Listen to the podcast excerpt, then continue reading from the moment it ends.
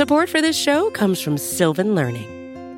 When children love learning, they can tackle any challenge life throws at them. Sylvan's Insight Assessment can help you determine if your child is ready for what's ahead. It can also identify gaps in learning and point out areas that could be of concern for your child so they can tackle what's to come. And right now, it's the best price of the year at $29. Go to sylvan29.com to learn more and get your child's assessment for only $29. That's S Y L V A N 29.com.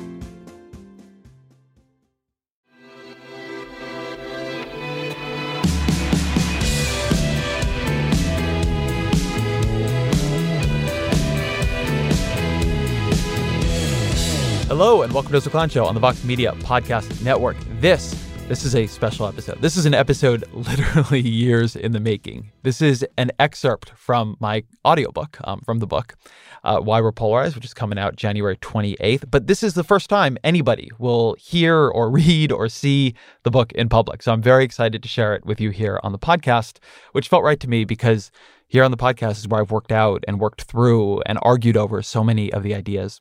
So the excerpt that I wanted to put here is from one of the early chapters, uh, and it is about identity. It is about how identity functions in the human brain, how it separates us from each other, what it takes to trigger feelings and senses and ideas of identity and what happens once they are triggered. It is a foundational brick of the book, trying to understand that. I think it's important when you're building an idea of politics to build it out of a consistent and rigorous idea of how humans actually function. And this is one of my attempts to do it.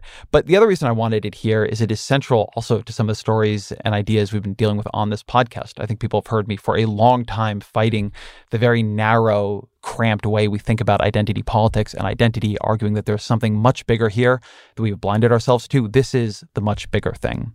This does not tell you everything the book does with these ideas, but I think it'll give you an idea of it. And I think it'll also make a lot of things happening on this podcast make more sense. So you can go listen to the audiobook, get it on Audible or wherever you get your audiobooks. You can pre order the book or depending on when you listen, buy it wherever you get your books. But here, I hope you enjoy this first excerpt from Why We're Polarized. Your brain on groups. In 1970, Henry Tajfel published a paper with the anodyne title Experiments in Intergroup Discrimination. Rolls off the tongue. It would prove among the most important studies ever in social psychology, and even today, it stands as one of the most unnerving windows into the subroutines of the human mind. Tajfel began by recalling a Slovene friend of his detailing the stereotypes his countrymen had for Bosnian immigrants. Tajfel doesn't record what the stereotypes were, but they stuck with him. He thought he had heard them or something like them before. He decided to test that hunch. Quote, Sometime later, I presented this description to a group of students at the University of Oxford and asked them to guess by whom it was used and to whom it referred. The almost unanimous reply was that this was a characterization applied by native Englishmen to colored immigrants, people coming primarily from the West Indies, India, and Pakistan. End quote. From this, Tajfel took a lesson. Discrimination varies in its targets and intensities across cultures, but it is surprisingly similar in its rationalizations. Perhaps he thought the way we treat people we decide aren't like us isn't a product of our specific culture or experience, but something deeper, something that reflects how humans think, organize, and bound their social worlds. Tajfel wrote the most important principle of subjective social order we construct for ourselves is a classification of groups as we and they. End quote. And once someone has become a they, we're used to dismissing them, competing against them, discriminating against them. And Tajfel went on to hypothesize in a particularly chilling sentence we will do that, quote, even if there is no reason for it in terms of our own interests, end quote. It's worth dwelling on the radical conception of human nature Tajfel is advancing. People long nurtured their prejudices, but they believed those prejudices reflected reality. We disliked those we disliked because we had reason to dislike them.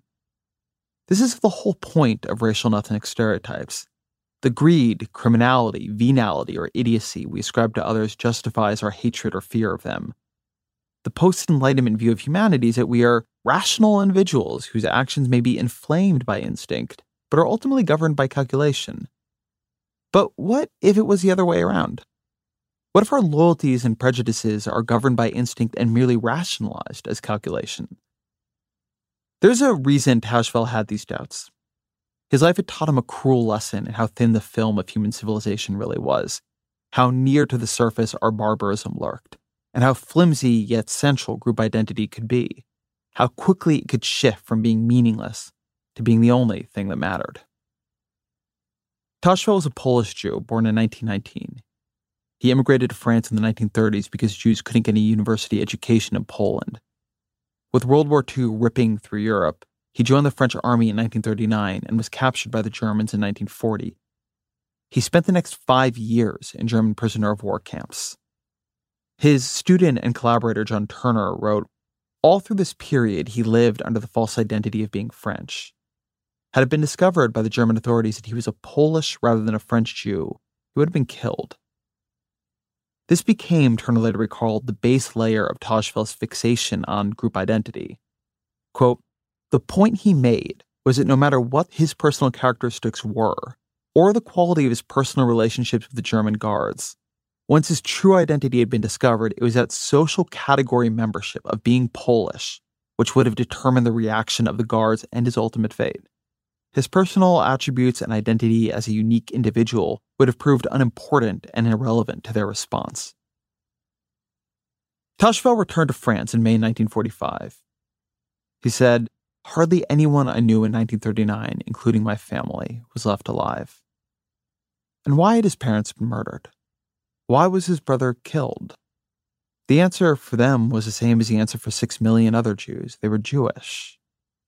It is not hard to understand why a man who endured this era, who survived only by slipping into an identity that was not even his own, would find himself obsessing over the psychology and substance of group identity. Tajfel theorized that the instinct to view our own with favor and outsiders with hostility is so deeply learned that it operates independent of any reason to treat social relations as a competition. We do not need to hate or fear members of an outgroup to turn on them. We do not need to have anything material to gain by turning on them at all. Once we've classified them as well, them, that's enough. We will find ourselves inclined to treat them skeptically, even hostilely, because that is what we are used to doing with anyone we see as a them. It's an automatic response, like the goose flesh that rises on your arm in reaction to the cold. As a theory, it was elegant, if a bit grim, but it raised two predictions Tajfel realized he could test experimentally. The first was that we were so tuned to sort the world into us and them, we would do so based on the lightest of cues. The second is that once we had sorted the world into us and them, we would act with favor toward our group and discriminate against the outgroup, even in the absence of any reason to do so. Atop this theory, Tajfel conducted a series of famous experiments that would be farcical were the results not so chilling. In the first, 64 boys between the ages of 14 and 15 were invited to Tajfel's laboratory. The children all came from the same school, so they came into the experiment knowing one another, already belonging to a community together. In the study's first portion, the boys were told the researchers wanted to test visual judgment. They were shown clusters of dots and asked to estimate how many they saw. They then sat and watched as the researchers busily pretended to score their work. Then, the researchers said they wanted to take advantage of the boys' presence there to run another test, one that was in no way related to the first. To make life simpler, they were going to sort the boys into groups based on whether they'd guess high or low when judging dots in the other study. In reality, this was total fiction. The boys were split completely at random. The new task consisted of handing out a limited amount of real money to other boys in the study. The boys were never giving themselves money, they were just allocating it to others. But they could see whether they were giving it to members of their group or the other group. Let's pause here to emphasize the absurdity of the situation. 64 boys, all from the same school, were brought into a lab and sorted into groups based on a meaningless characteristic how accurately they estimated dots on a screen. And even that wasn't true. Then they were moved into a different study, one that had nothing to do with dots at all, where they were giving away money, none of which they would ever get. It was the lightest test of group identity possible. It was so light that Tajfel did not expect it to generate group behavior. Turner said later, his idea was to establish a baseline of no intergroup behavior, and then to add variables cumulatively to see at what point intergroup discrimination occurred. In other words, this first experiment with this silly categorization it was meant to be below the bar at which collective identity took hold. So Tajfel could then add stronger cues and pinpoint what it took to make people see themselves as part of a group. Here, even Tajfel, despite his tragic past, was underestimating the power of group psychology. The results of this first test showed group identity taking hold and mutating into bias. Quote, a large majority of the subjects in all groups in both conditions gave more money to members of their own group than to members of the other group. End quote. Importantly, this wasn't the best strategy for getting the most money out of the experimenters, and it was not the strategy the boys chose when they weren't thinking in groups. When told they were choosing between two members of their own group, they tended to choose the fairest option. But when it was between a member of their meaningless group and the other meaningless group, they opted to make sure their co over or co underestimator, whose name they didn't even know, got more, even if it meant everyone got less in total. The results were so striking that Tajfel decided he needed to do a second study to make sure they held. Once again, he invited a bunch of boys into the lab. This time, the boys were shown paintings by Paul Klee and Wassily Kandinsky and asked to choose their favorite. The paintings were shown without signatures, so the boys could then be sorted at random into the Klee group or the Kandinsky group as the researchers moved on to the next experiment. Once again, the boys were asked to hand out money, knowing nothing other than that they were often allocating between participants who agreed with their taste in art and participants who didn't. And in reality, even that thin reed of group identity was false. But this time, the setup was designed to test whether making money for their group or screwing over the outsiders was more important for the assembled kids. In some scenarios, the boys would have to choose between maximizing the amount of money everyone received and maximizing how much more their group got even if it meant their group got less in total. The latter proved the more popular option. Reflect on that for a second. They preferred to give their group less so long as it meant the gap between what their group got and what the outgroup got was bigger. Some of the boys did not choose between an outgroup and an in-group member at all. Instead, they were asked to choose between two members of their group or between two members of the outgroup. In those cases, there was no longer group competition to drive behavior.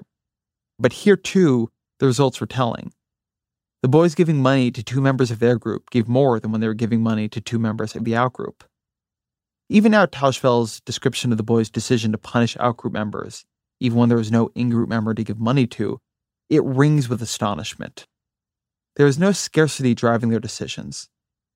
That they still chose to punish the outgroup, he wrote, represented, therefore, a clear case of gratuitous discrimination.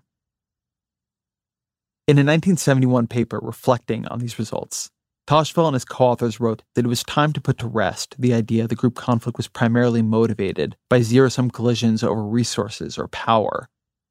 Quote, Discriminatory intergroup behavior cannot be fully understood if it is considered solely in terms of objective conflict of interests.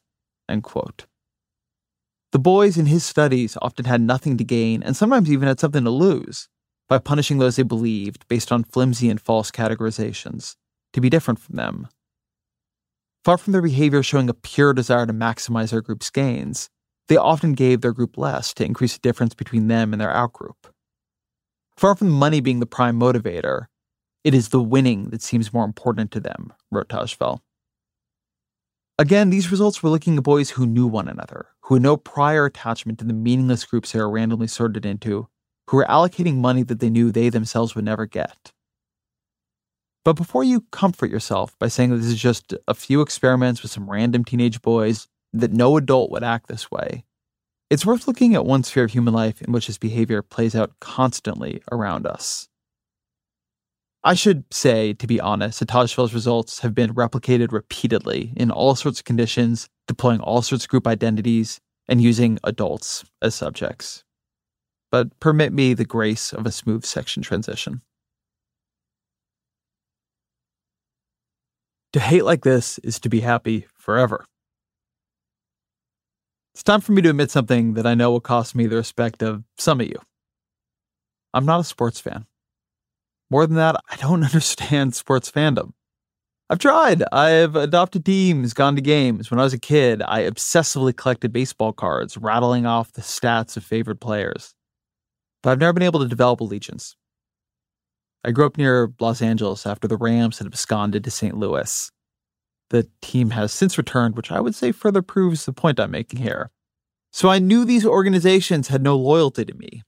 I liked following drafts and trades, and I saw that the players went where the money was rather than staying where their fans were. But look, I'm weird and broken, clearly. Sports are ubiquitous, and they're ubiquitous because they respond to human beings' deep desire to sort us from them, to see our group triumph over outsiders in combat and competition. Whether our team wins has no effect on our incomes, our futures, our children's education, or whether our job will move to China. But every week, millions, perhaps even billions, attach their happiness to the outcome of a game that they are not playing, whose material spoils they will not enjoy.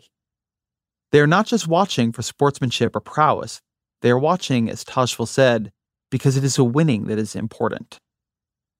The winning is so important that cities burn and people die in its aftermath. In 2015, 538's Carl Bialik collected information on 49 recent North American sports riots. Quote, the database tells a violent history of the aftermath of many sporting events. Thousands of people arrested, hundreds injured, more than a dozen killed. The riots occurred in more than a dozen U.S. states and three Canadian provinces in reaction to sporting events in all four major North American pro sports, plus college football, basketball, and hockey. End quote. Again, this is all for contests in which the stakes are purely psychological and emotional and yet the ecstasy of victory and sometimes the pain of loss so overwhelms our faculties that we destroy the very towns that form the basis of our affection for the teams we're supporting. This is how powerfully we attach to groups. This is how little it takes for group identity to take over all our other faculties, for identitarian passions to push aside the tinny voice of our reasoning mind. In 2006, Will Blythe published a book with the title I Have Never Forgotten. It was called To Hate Like This is to Be Happy Forever. How can you walk by a book with those words slashed across the cover? What could that be about? When I picked it up, I was surprised to see that it was an exploration of the rivalry between the Duke and University of North Carolina basketball teams, and the way that rivalry had given shape and meaning to the author's life in moments when little else did. Blythe writes the living and dying through one's allegiance to either Duke or Carolina is no less real for being enacted through play and fandom. I love that line the living and dying through one's allegiance. If it sounds like hyperbole, consider the possibility that the emotional experience it describes is not just real but rational. Human beings evolve to exist in groups. To be part of a group and to see that group thrive meant survival. To be exiled from a group or to see a group crushed by its enemies, that could mean death. Is it really so strange that we evolved to feel the life and death stakes of group belonging and status? The emergent science of loneliness offers a powerful insight here. We tend to dismiss the agony of social isolation or stigma as merely psychological, but it isn't. To feel abandoned by community, to fear the opprobrium of others, triggers a physical assault on the body. You may have heard statistics like loneliness is worse for you than obesity or smoking. Medical professionals, like the former Surgeon General of the United States, Vivek Murthy, say that social isolation acts like a disease or an injury crossing from psychological state to physical malady. The mechanism is evolutionary. Our brains know we need our groups to survive. So when we feel cast out of our group, it triggers a massive stress response throughout the body. Vivek Murthy writes from a biological perspective, we evolved to be social creatures. Long ago, our ability to build relationships of trust and cooperation helped increase our chances of having a stable food supply and more consistent protection from predators. Over thousands of years, the value of social connection has become baked into our nervous system, such that the absence of such a protective force creates a stress state in the body.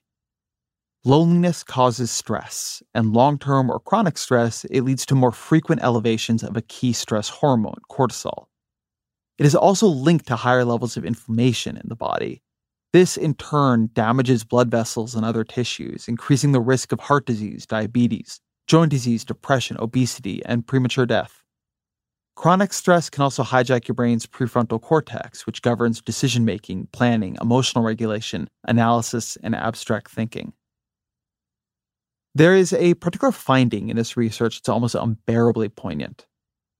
As Johann Hari describes in his book Lost Connections, Anywhere in the world where people describe being lonely, they will also, throughout their sleep, experience more of something called micro awakenings. These are small moments you won't recall when you wake up, but in which you rise a little from your slumber. All other social animals do the same thing when they're isolated too. The best theory is that you don't feel safe going to sleep when you're lonely, because early humans literally weren't safe if they were sleeping apart from the tribe. That is how deep the experience of social anxiety runs. It literally wakes you up throughout the night because your body knows it can't rest as deeply when it can't rely on others for protection. Our brains reflect deep evolutionary time, while our lives, for better and for worse, are lived right now, in this moment. We are exquisitely tuned to understand and manage our role in the small, necessary groups that defined our world as hunter gatherers but we've not had long to adjust to the digitized, globalized, accelerated world we've built. The sensitivities that helped us thrive within the interplay of a few groups of a few hundred people can drive us mad when exposed to the scale, noise, and sophisticated manipulations of modern capitalism and politics. Our brains don't always know the difference between the life and death stakes that group fortunes once held and the milder consequences they typically carry today. In his book Enlightenment 2.0 Restoring Sanity to Our Politics, Our Economy, and Our Lives, University of Toronto philosopher Joseph Heath frames this nicely. He writes When it comes to large scale cooperation, we humans have clearly exceeded our programming. We've become what biologists call an ultra social species, despite having a set of social instincts that are essentially tailored for managing life in a small scale tribal society.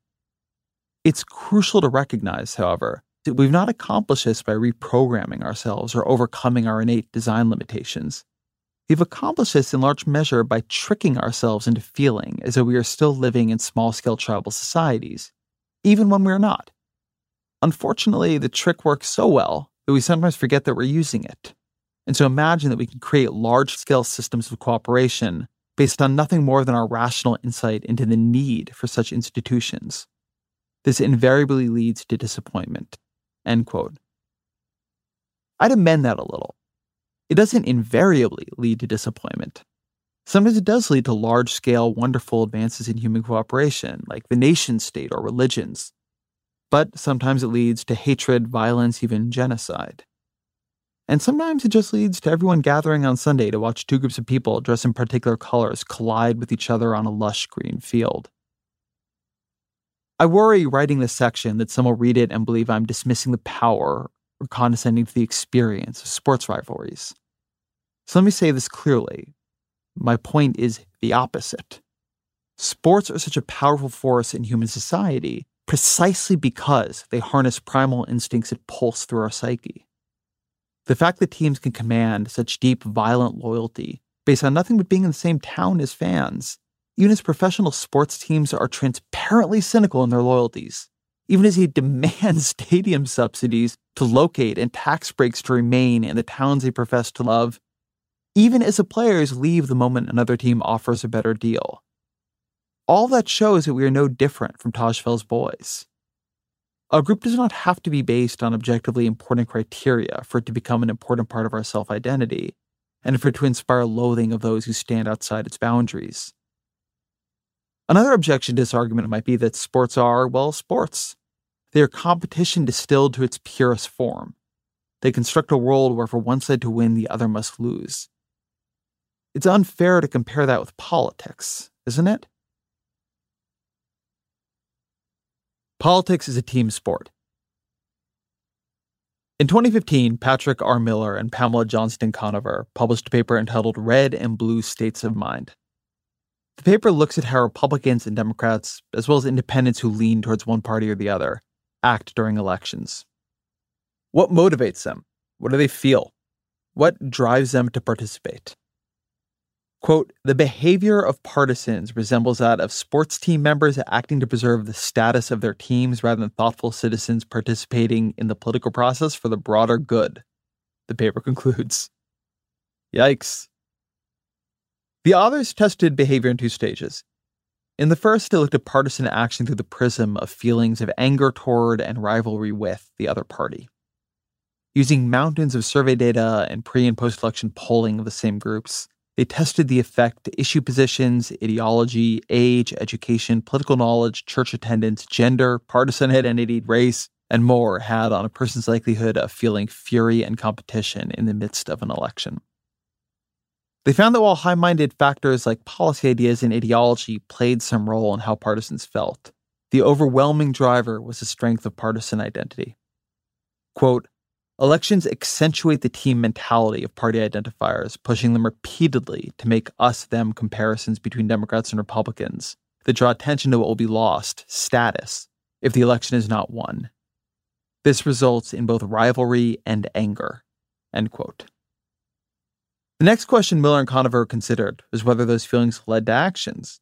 So they ran a similar test looking at how the same host of political forces, identities, and ideas drove a Republican or Democrat's likelihood of helping on a campaign or actually turning out to vote. Here, again, partisan identity dominated when compared to abstractions like issue positions or ideology.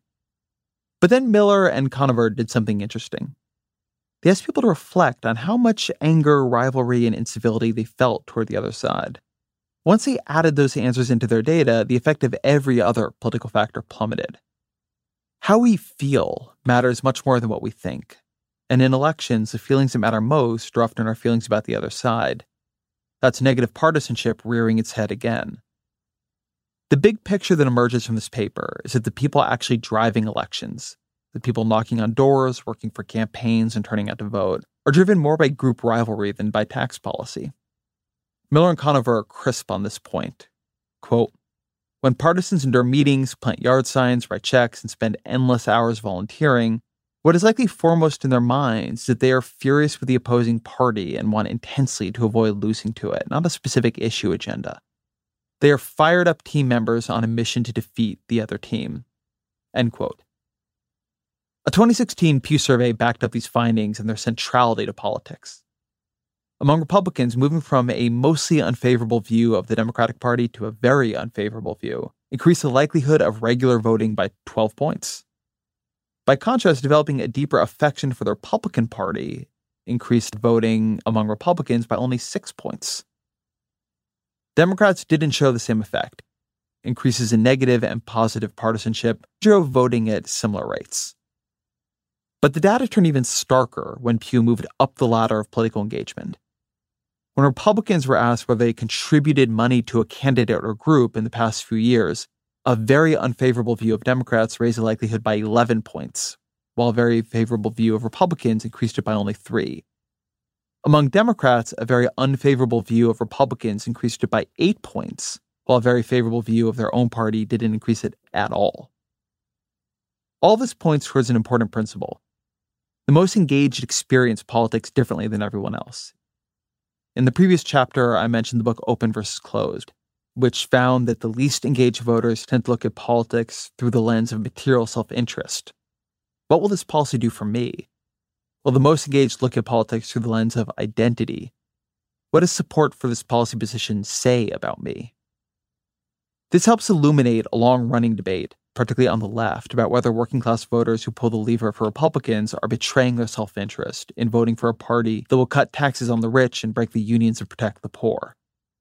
What Johnston, Lavine, and Federico find is that as people become more involved and invested in politics, the self interest they're looking to satisfy changes.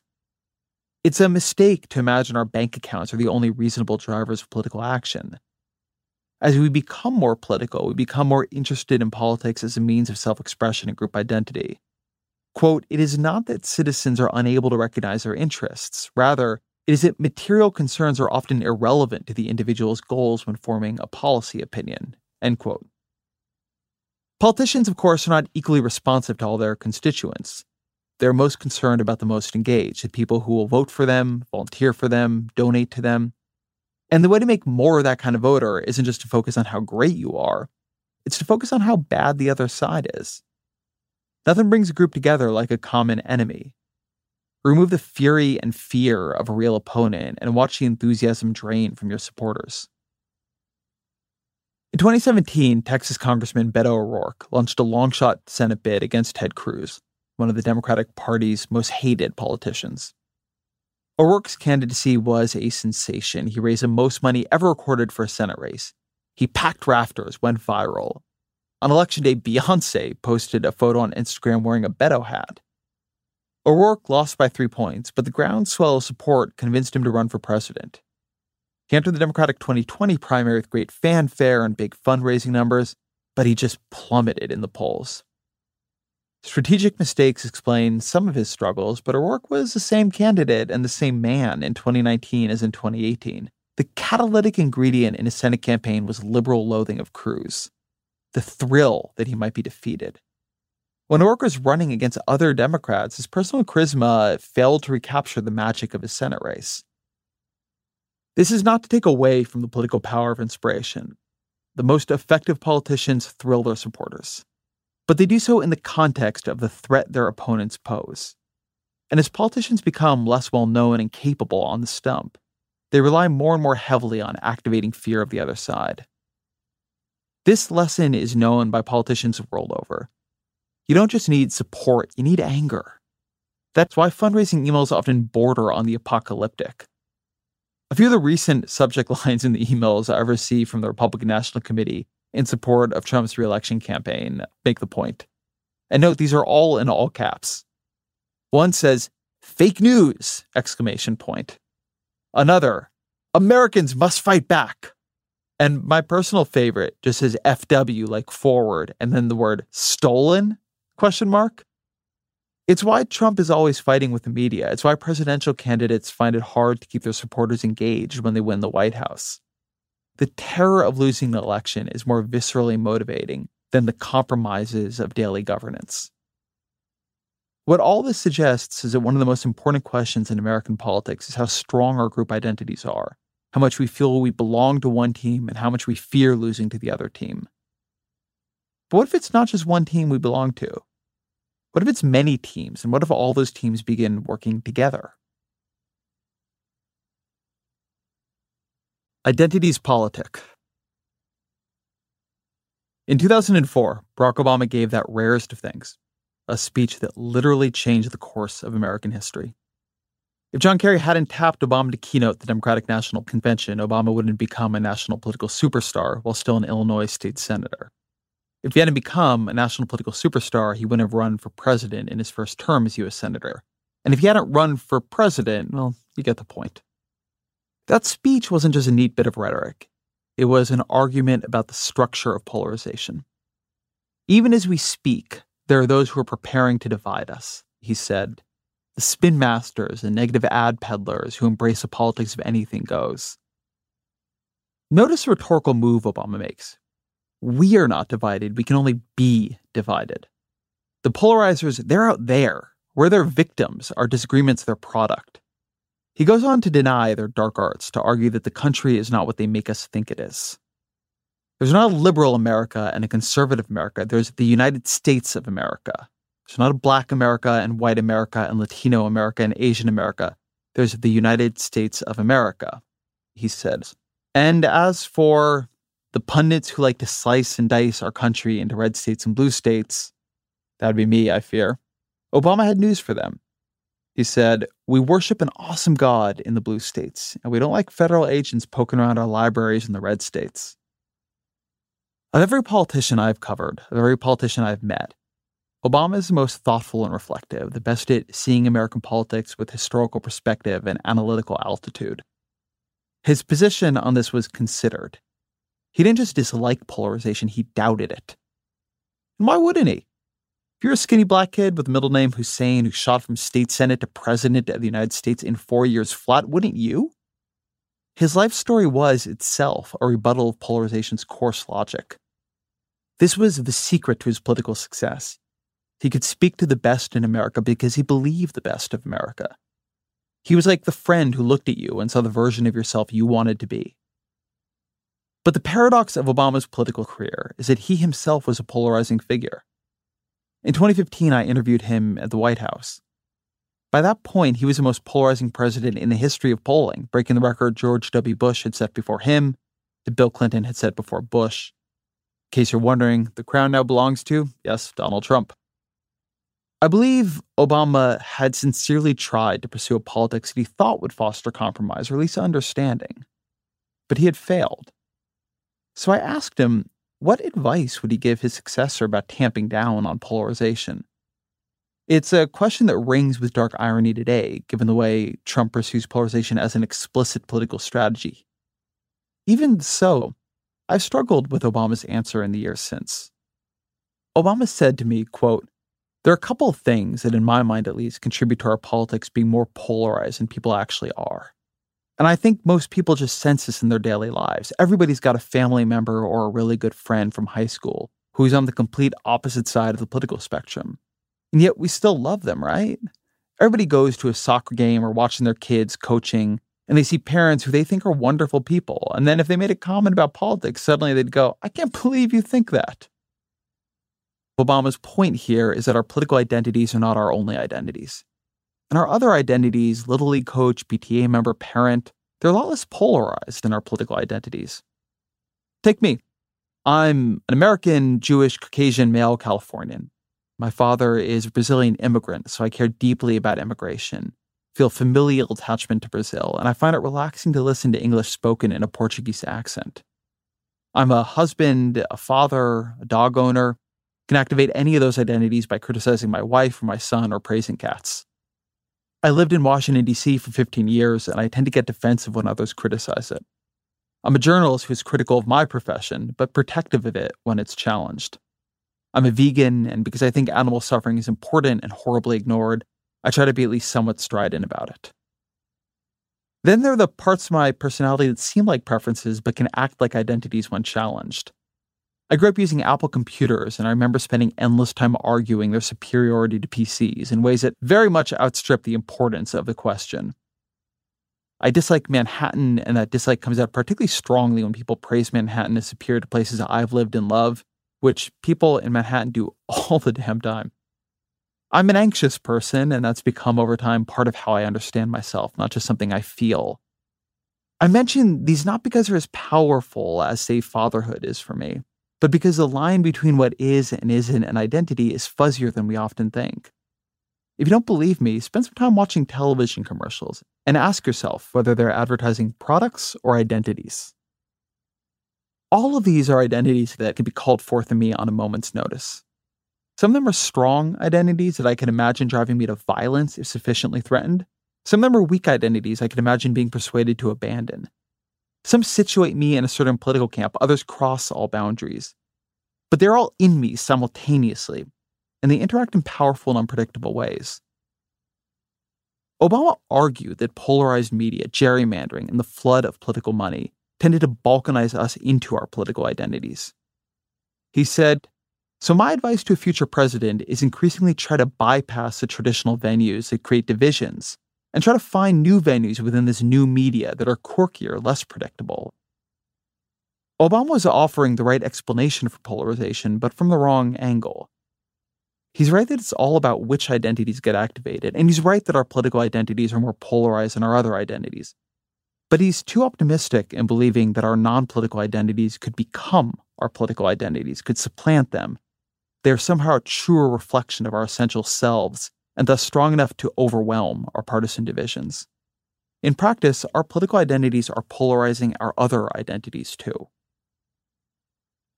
In her book Uncivil Agreement, Lilliana Mason sums up the state of American politics and perhaps American life in a single searing paragraph. The American political parties are going socially polarized. Religion and race, as well as class, geography, and culture, are dividing the parties in such a way that the effect of party identity is magnified. The competition is no longer between only Democrats and Republicans. A single vote can now indicate a person's partisan preference as well as his or her religion, race, ethnicity, gender, neighborhood, and favorite grocery store. This is no longer a single social identity. Partisanship can now be thought of as a mega identity with all the psychological and behavioral magnifications that implies. Up until now, I've largely talked about the polarization of American politics in terms of objective demographic and ideological dimensions. The key point Mason is making, though, is that those traits also operate as identities, and in coming together, they fuse into a single sense of self. Living in a city, being a liberal, shopping at a Trader Joe's, dabbling in Zen meditation, they may not have much to do with one another in terms of public policy, but they reinforce a singular mega identity, and that identity is political or at least easily politicized. In 2004, the Club for Growth, a conservative interest group that advocates for lower taxes and deregulation, ran a famous ad against then presidential candidate Howard Dean. In the ad, there's this older white couple, and they're stopped outside the shop with patriotic bunting. You can tell this is not like a big city area. And they're asked about Dean's plan to raise taxes. What do I think? The man replies. Well, I think Howard Dean should take his tax hiking, government expanding, latte drinking, sushi eating, Volvo driving, New York Times reading. Then his wife cuts in. Body piercing, Hollywood loving, left wing freak show back to Vermont where it belongs. That, my friends, that is pure uncut mega identity politics. You could see in that riff the way political identity transcends mere partisanship. You may be a democratic socialist living in Berkeley, California, who thinks Democrats are spineless corporatists, but you know that ad is an attack on you anyway. And once you begin looking for weaponization of seemingly non political identity markers, you find it everywhere. I began this book trying to persuade you that something in American politics has changed, that though we still use the terms Democrat and Republican and liberal and conservative, our cleavages are different and deeper. This is what has changed. Our political identities have become political mega identities. And the merging of the identities means when you activate one, you often activate all. And each time they're activated, they strengthen. Obama used the example of Americans together at a soccer game, but shifted a bit. What about Americans together at a football game? One of those nice depolarized identities, or at least it was. But then some of the football players, led by 49ers quarterback Colin Kaepernick, began kneeling during the national anthem to protest police violence. Trump took up the case, tweeting that they should be fired. Democrats began defending them. Kaepernick was cut. Despite stats that should have gotten him a job on another team, no one would touch him. He later sued the NFL. In response, GQ made Kaepernick its Citizen of the Year. There's nothing intrinsically liberal about football. But after Kaepernick's protest became a national flashpoint, the NFL polarized. Before the controversy, about 60% of both Clinton and Trump voters viewed the NFL favorably. Amid the controversy, the NFL's favorability among Clinton voters was unchanged. But among Trump voters, it plummeted to 30%, and disapproval spiked to over 60%. Nike then made Kaepernick its new spokesman, even though he was no longer playing football professionally. In response, Trump supporters burned Nike gear and Trump tweeted, just like the NFL, whose ratings have gone way down, Nike's getting absolutely killed with anger and boycotts. Football fandom used to be an identity that cut across politics. Democrats like the sport, Republicans like the sport. Even I, sports hater that I am, played nose tackle in high school. I was heavier then. But when the NFL came into contact with politics, it became part of politics. Rather than a shared love of football pulling our political identities toward compromise, our political identities polarized our love of football. Intense supporters are catnip for brands, so Nike jumped into the fray, purposefully polarizing one of the biggest clothing brands in the world. And football fandom became, at least for a while, one more magnet in the political identity stack, attracting those on the left and repelling those on the right. When we share identities with each other, they can act as a bridge. You're a 90s kid and I'm a 90s kid. Let's talk about how the 90s were the best decade for music, which they were. But when our identities separate us from each other, they can be a moat, widening the distance between us. In 2002, psychologists Marilyn Brewer and Sonia Roccas showed that people with a lot of cross cutting identities tended to be more tolerant of outsiders than people with highly aligned identities. The insight here makes sense. The more your identities converge on a single point, the more your identities can be threatened simultaneously, and that makes conflict much more threatening. Imagine two Democrats. One of them, Rick, is white, straight, and conservative. He attends an evangelical church, lives in a rural area, belongs to a union. The other, Sarah, is black, gay, and liberal.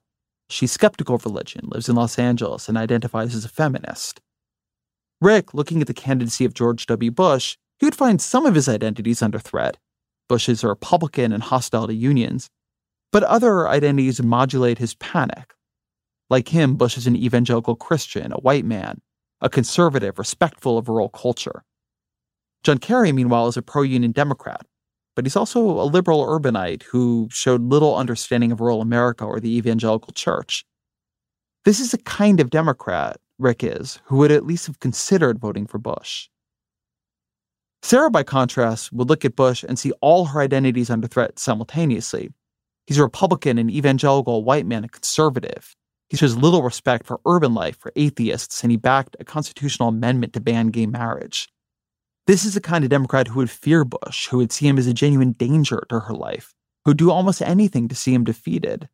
This is the kind of Democrat who would volunteer for John Kerry's campaign, who would donate money, who would seek out harshly anti Bush punditry and believe it easily. Thus, though it seems that a lot of different divisions would tear apart a society, it turns out that creating one bigger, deeper division, a mega division, is more dangerous. Mason quotes a founder of American sociology, Edward Alsworth Ross, writing in the Principles of Sociology on this point. The chief oppositions which occur in society are between individuals, sexes, ages, races, nationalities, sections, classes, political parties, and religious sects. Several such may be in full swing at the same time, but the more numerous they are, the less menacing is any one. Every species of conflict interferes with every other species in society at the same time, save only when their lines of cleavage coincide, in which case they reinforce one another. A society, therefore, which is riven by a dozen oppositions along lines running in every direction, may actually be in less danger of being torn with violence or falling to pieces than one split along just one line. End quote. This isn't just theory. A 2012 study by Joshua Gubler and Joel Sawat Selway surveyed data from more than 100 countries and found that civil war is, quote, an average of nearly 12 times less probable in societies where ethnicity is crosscut by socioeconomic class, geographic region, and religion, end quote. One way to read this data is just another way of describing pure policy disagreement. As our identities diverge, our worldview and agendas diverge. So all this is just a proportional response to deepening differences in self interest. And there's certainly some of that. But as Tajfel found long ago, and as sports fans show every weekend, much of our hostility is a pure expression of how instinctively we treat outgroups. Doesn't need policy differences to catalyze it. Mason tested this directly. Using American National Election Studies survey data, she looked at what made people likely to rate the other party higher or lower on a feelings thermometer that went from 1 to 100, where 1 was the coldest you could feel and 100 the warmest.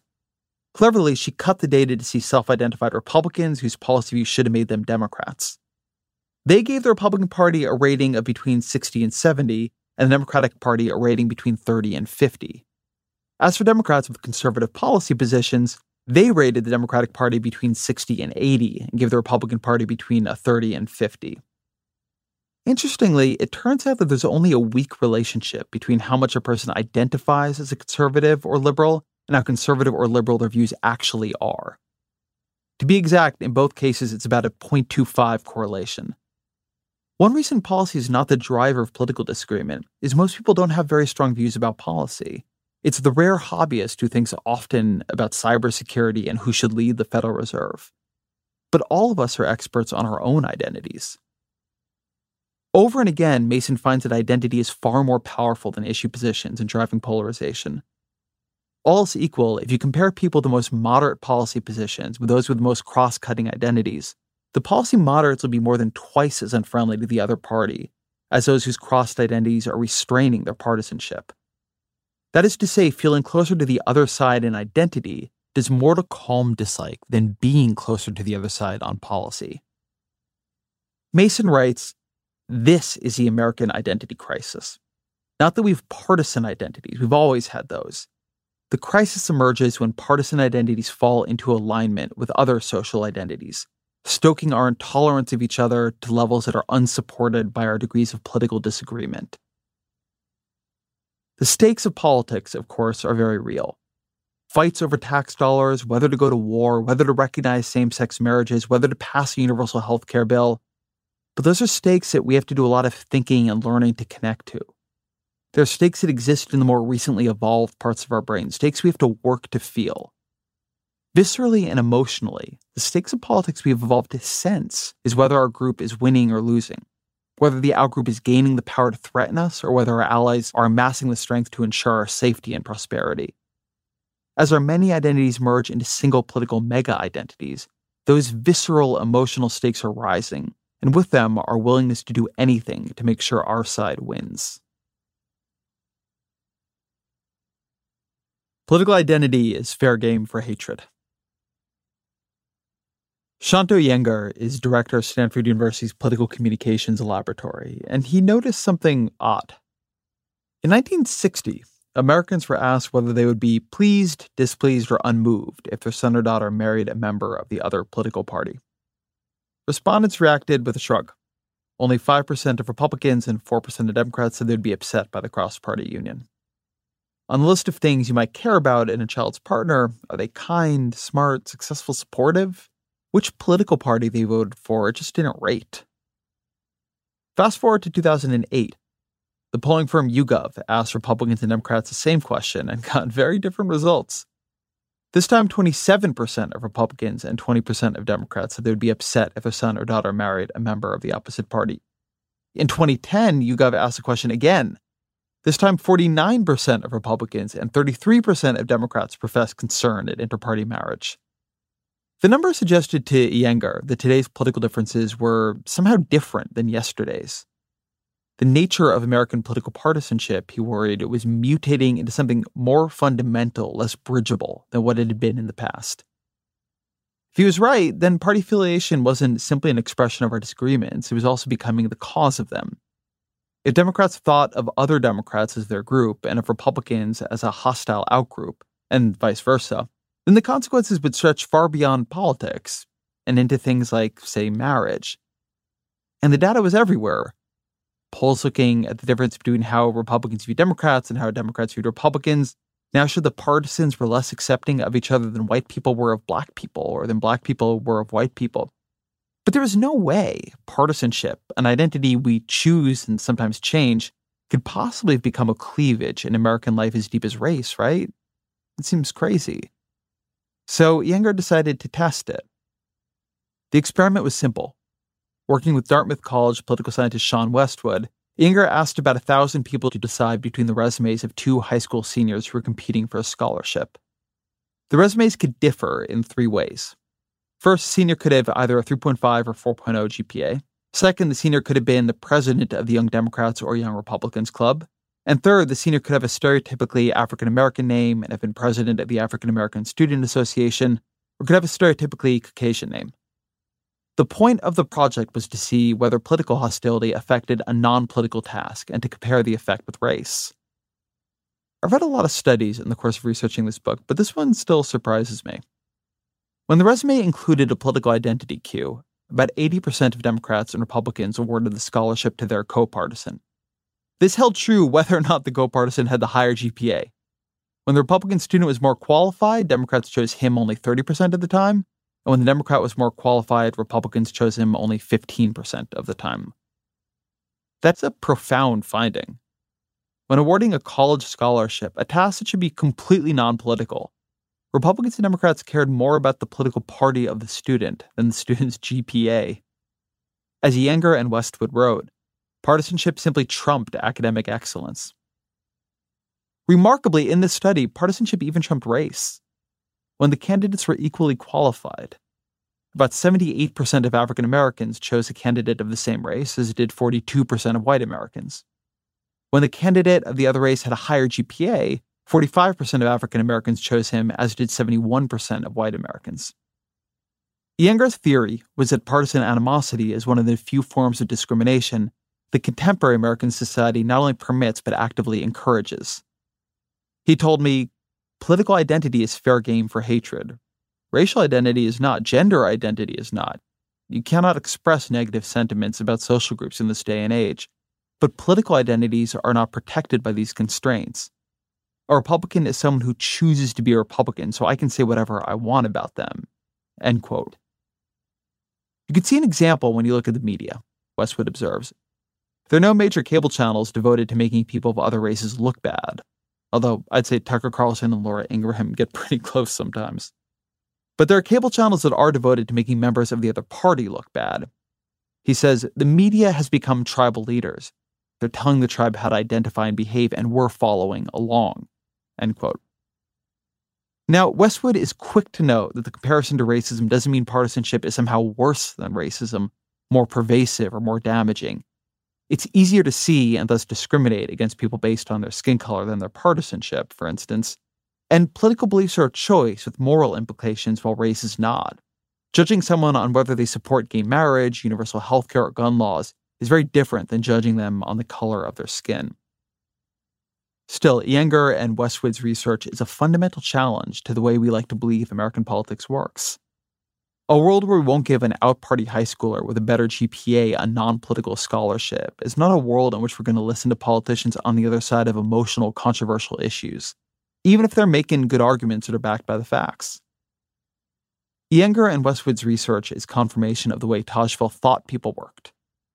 Here, again, we have people in a room sorted by identities with no relationship to the task at hand and using what power they have to reward the in group and punish the out group. Iyengar says, quote, the old theory was political parties came into existence to represent deep social cleavages. But now party politics has taken on a life of its own. Now it is the cleavage. End quote. A life of its own. Now it is the cleavage. It reminds me of something else Tajfel wrote way back in 1970. Social scientists created a distinction between rational and irrational forms of group conflict. As Tajfel described it, the former is a means to an end. The conflict and the attitudes that go with it reflect a genuine competition between groups with divergent interests. The latter is an end in itself. It serves to release accumulated emotional tensions of various kinds. But Tajfel went on to say the distinction between the two kinds of hostility was less clear than his profession thought, because they reinforce each other in a relentless spiral. This is, I think, the best way to understand the relationship between policy differences and identity conflict. They're mutually reinforcing, not opposed or separate. Take immigration. Hispanics have become more powerful and central part of the Democratic coalition. It's partly why Obama made the decision to protect law abiding dreamers from deportation. That decision, which angered many Republicans, is part of what opened space for Trump to run an insurgent primary campaign heavy on anti immigrant, pro white rhetoric. In office, Trump has pushed a raft of anti immigrant policies, including canceling Obama's protections for Dreamers, which has both offended Democrats on a moral level and pushed Hispanics yet more into the Democratic column, making them more powerful in the Democratic Party. As a result, Democrats have increasingly united behind both pro immigrant policies and pro immigrant values, to the extent that most of the 2020 presidential candidates endorsed decriminalizing unauthorized border crossing, giving undocumented immigrants access to public health insurance. Both of these were unthinkable policies in the Democratic Party even a few years earlier. Behind the endorsement of these ideas is the Democrats' changing identity as a party that believes in diversity and welcomes immigrants, both documented and undocumented, as woven into the American narrative. In 2019, I interviewed Julian Castro, the former Secretary of Housing and Urban Development, who is then running for president. He told me, quote, I see undocumented immigrants as being part of the American story for generations, including this generation. I see them as integral to building a strong future for the country. I always talk about the fact that in many ways we need undocumented immigrants, whether we want to admit it or not. End quote. What might have started as a limited question of immigration policy has become central to the conflict between the two parties on an identity level, too. It's not just about what the coalitions want to do, it's about who they are, what they believe, and who counts as their we. But identity doesn't just shape how we treat each other, it shapes how we understand the world. That is the excerpt. Thank you for listening, and thank you very much for being with me and tuning in on uh, this whole project. The book did not spring out of air; it sprung out of the conversations here and the work we've been doing here. And I've gotten so many great emails and pointers to to knowledge I didn't have before, books I hadn't read, papers I didn't know about. Uh, in many ways, this book was co created with this audience. And so I'm grateful to all of you. You can pre order or order, depending on when you're listening, Why We're Polarized, uh, an audiobook at audible.com or wherever you get your audiobooks, in book form, wherever you get your books. My email, as always, is ezrakleinshow at vox.com. Thank you to Simon and Schuster for letting us put this here. Thank you to Jeffrey Geld for producing the Ezra Klein Show is a Vox Media podcast production.